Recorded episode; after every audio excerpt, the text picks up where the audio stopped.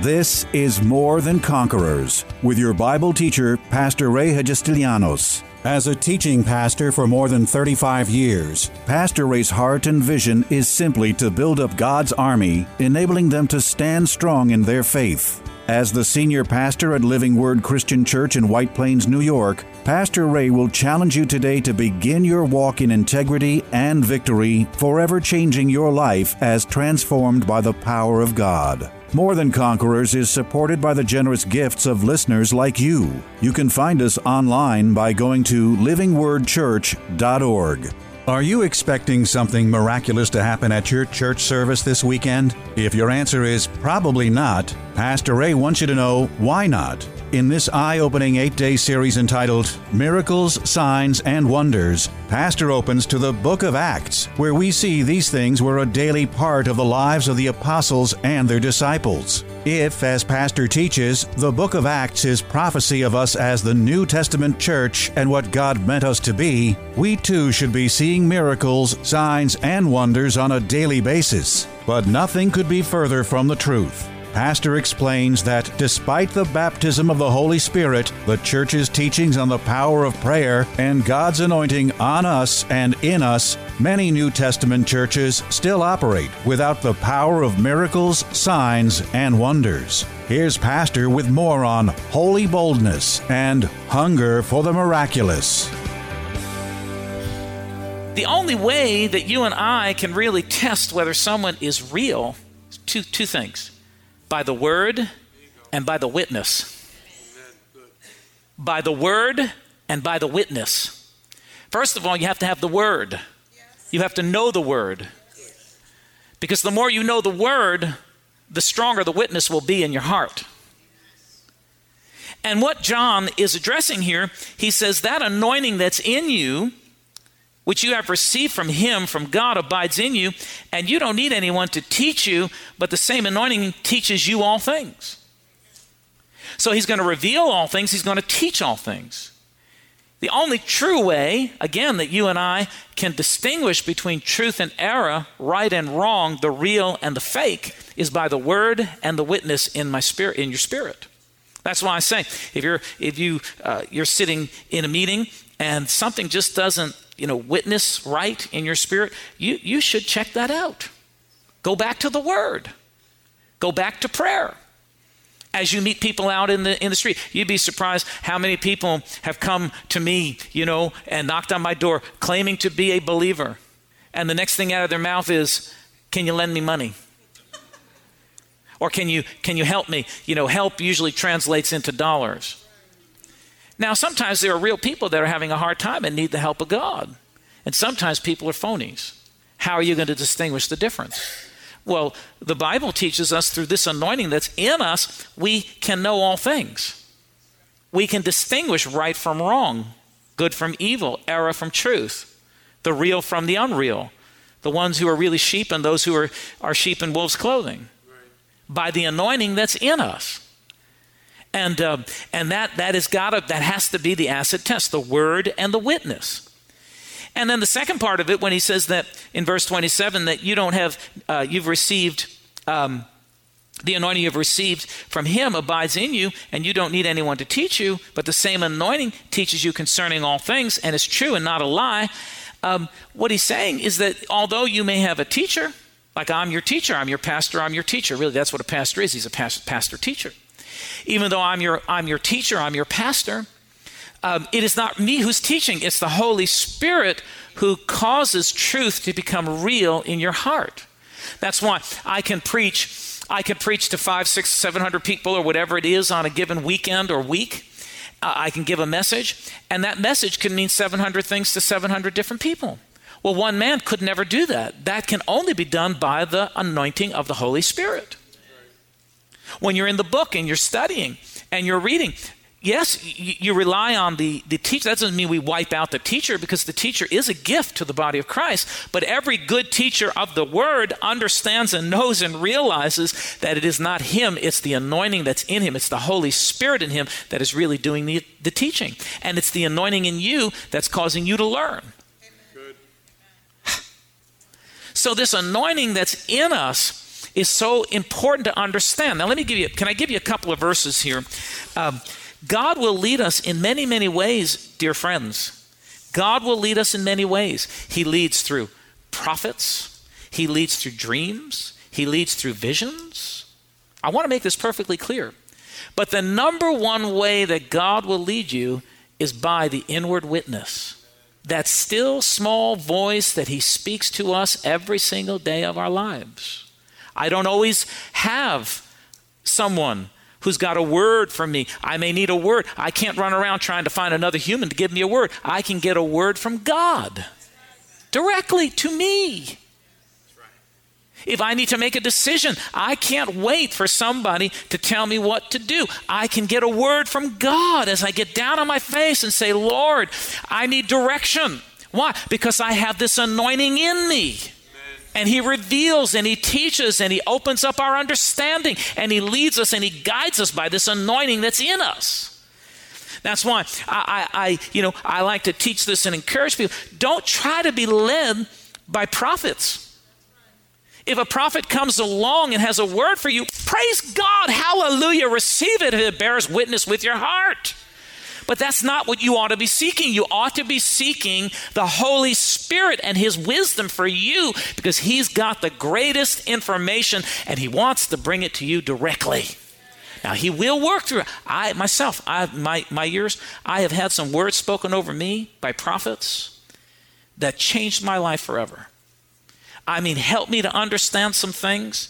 But then I've had some people speak some things to me that I just know are not of God. And I had to discern between those. How can you do that? The only way you can do that is by the anointing that's within you. The anointing in you. God put that safeguard in every one of us so that we would be able to distinguish right from wrong, good from evil, truth from deception. That's why John says in that verse 27 These things I've written you concerning those who try to deceive you, because there are deceivers out there. And the only true way that we can pre- prevent ourselves is to understand that there is an anointing in us to help us, to guide us, to open up the eyes of our understanding. And sometimes you may be the only one in a group who says, you know, there's just something wrong. I'm going to say, you're nuts. You owe it to yourself and to God to obey that voice and to seek it out. Now, you might be wrong, but you need to seek it out Test it against the Holy Spirit that's in you.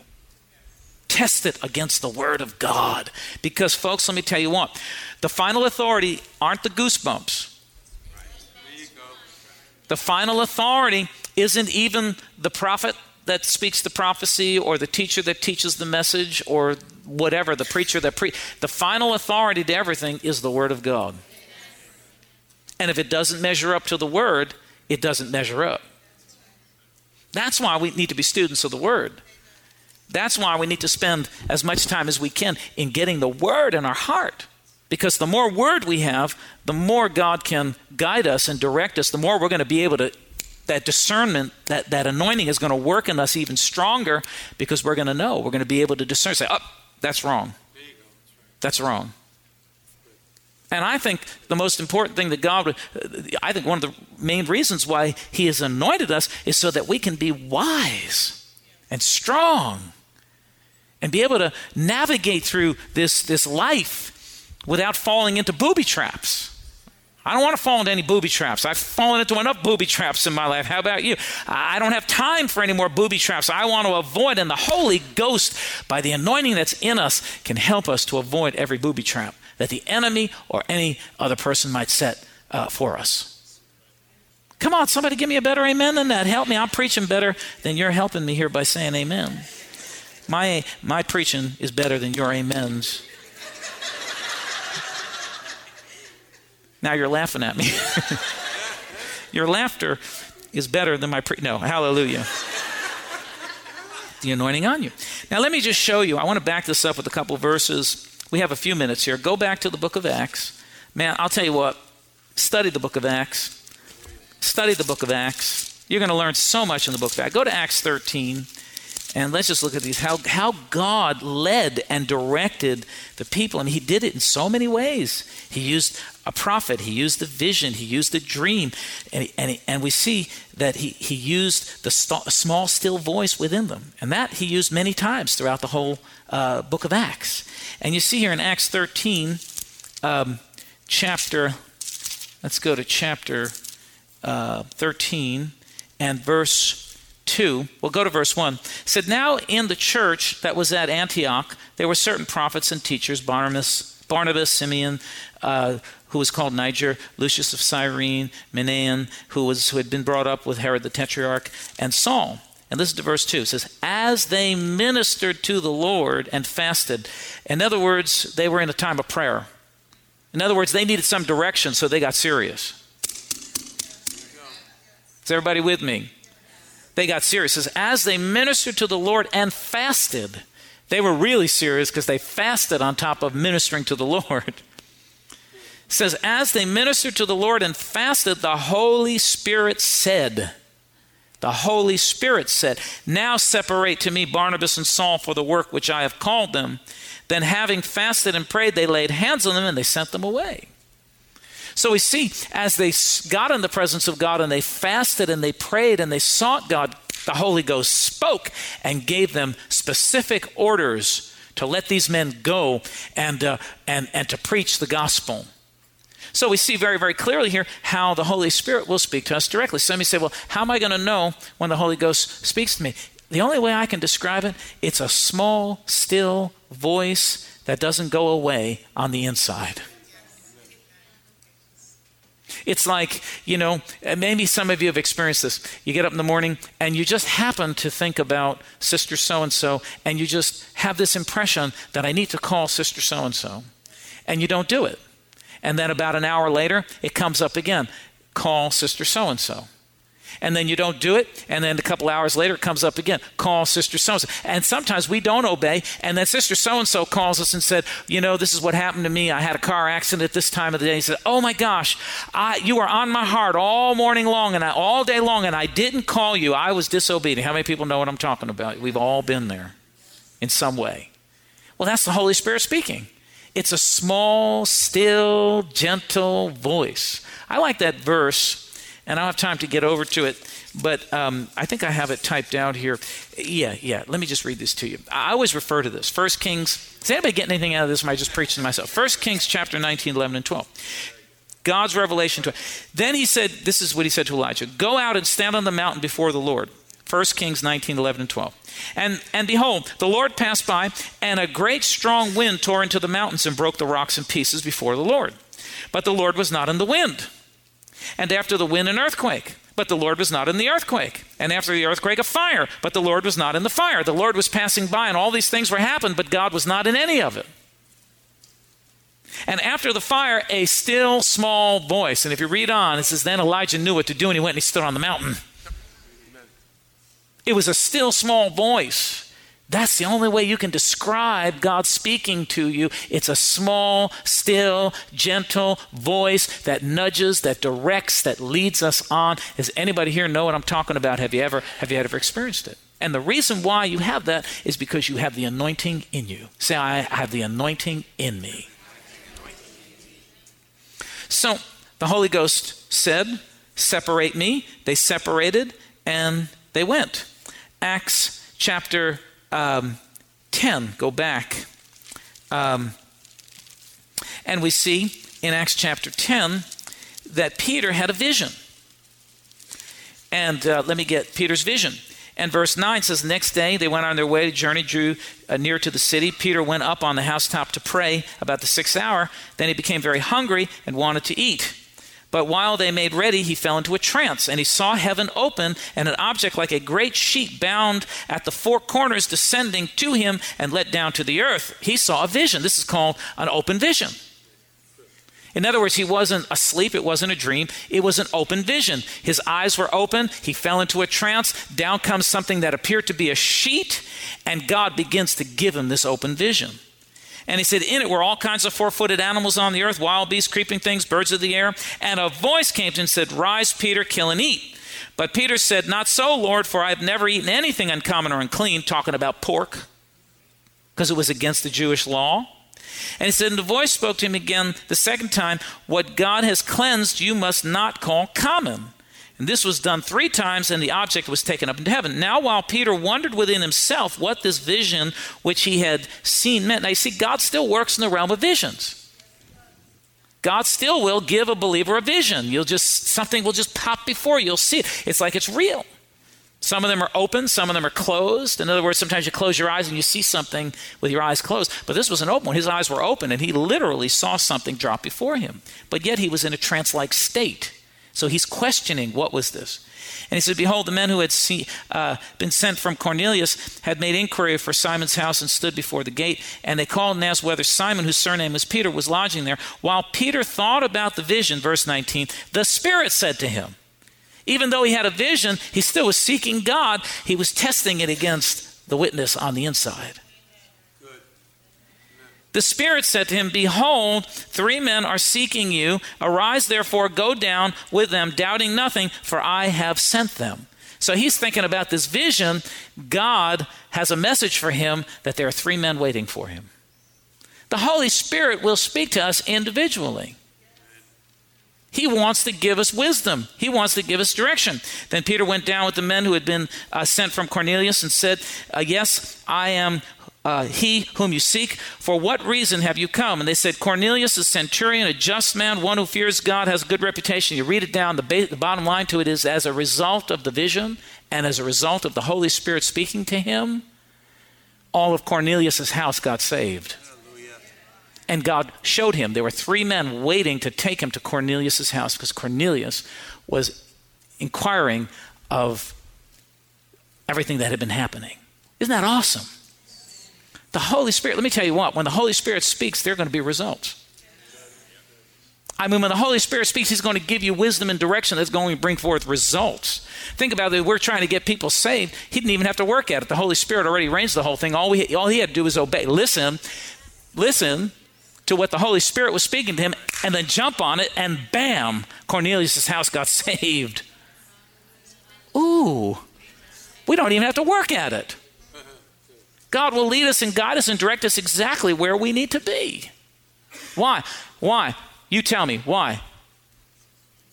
Because we have the anointing in us. Come on, students, help me. I'm teaching my heart out and you're not getting it. Because we have the anointing in us. The Holy Spirit is speaking to us. That gentle, still voice. Right?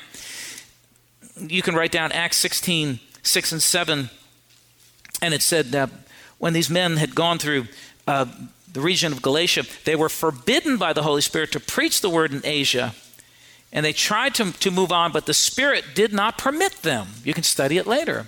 They were being led and directed by the Holy Spirit. See, the Holy Spirit wants to be actively involved in leading us and guiding us. And this anointing that's in us is there for that purpose and that reason to teach us, to guide us, to help us. Remember, the Holy Spirit is the helper. He's not the doer, he's the helper. So, the Holy Spirit wants to uh, guide us, wants to lead us. And um, I didn't get to the last part of what I wanted to tonight, but I'll just give it to you just, just quickly. The, the anointing that's through you, because next week I want to move on in the book of Acts but the anointing that works through you. This is this is virtue or power. I'll just give you these verses and you can look at them. Uh, Acts chapter five, verse twelve through sixteen. It says, "And through the hands of the apostles, many signs and wonders were done among the people." And they were all with one accord in Solomon's porch. Yet none of the of the rest dared join them, but in the people Yet none of the rest dared join them, but the people esteemed them highly. And the believers were increasingly added to the Lord, multitudes of both men and women so that they brought, listen to verse 15, so that they brought the sick out into the streets and laid them on beds and couches, that at, le- at least the shadow of Peter passing by might fall on some of them. And it says, also a multitude gathered from the surrounding cities Jerusalem, bring the sick people and those who were tormented by unclean spirits, and they were all healed by the shadow of. That's the anointing that's coming out of you even the shadow of Peter that fell upon people were just his shadow. He didn't have to touch them, didn't have to pray a prayer. didn't have to command, shout, yell, cast out a demon. Just his shadow drove away sicknesses and unclean spirits and tormenting spirits away from people. Just his shadow. That's the anointing that's coming out of us. Acts 19, 11 and 12. Now, God worked unusual miracles by the hands of Paul, so that even handkerchiefs or aprons were brought from his body to the sick, and the diseases left them, and the evil spirits went out of them. So here Paul is preaching, and they, they, they you know, there were certain people couldn't be at that, that, that preaching meeting, at that, that meeting, so they ripped handkerchiefs and napkins away from Paul and took them to the sick, and it healed people. Why? Because that anointing that's coming out of you is tangible. Many times when I'm praying for people on a prayer line, I can feel the anointing. Has anyone here ever prayed for someone and felt the anointing leaving your hands? It's tangible. I remember some time ago, uh, many years ago, when I was first getting all into, getting into this, I was at my sister's house and she had her girlfriend there, and we were talking. I don't know if you remember this, Jello. It was Meg, and we were in the kitchen and we were talking, and I was talking about all this stuff about the powers of God, and and you know, at that time we were, uh, this, I was all, this was all new to me, but we were we were having these blowout meetings in the church. Um, you know the assemblies of god church and I, I had started praying for people, and people were falling under the power. And I was so excited. I thought, praise God, man, I'm going to have a healing ministry. I'm going all over the world. I, I'm, I'm, I'm a little Smith Wigglesworth in the making. I figured, man, this is it. This is the beginning of big days because I laid my hands on some people and they fell out in the spirit. So I was at my sister's house and her girlfriend was there and we were talking about these things. She said, nah, I don't believe that. I said, stand up. I'm going to pray for you right now.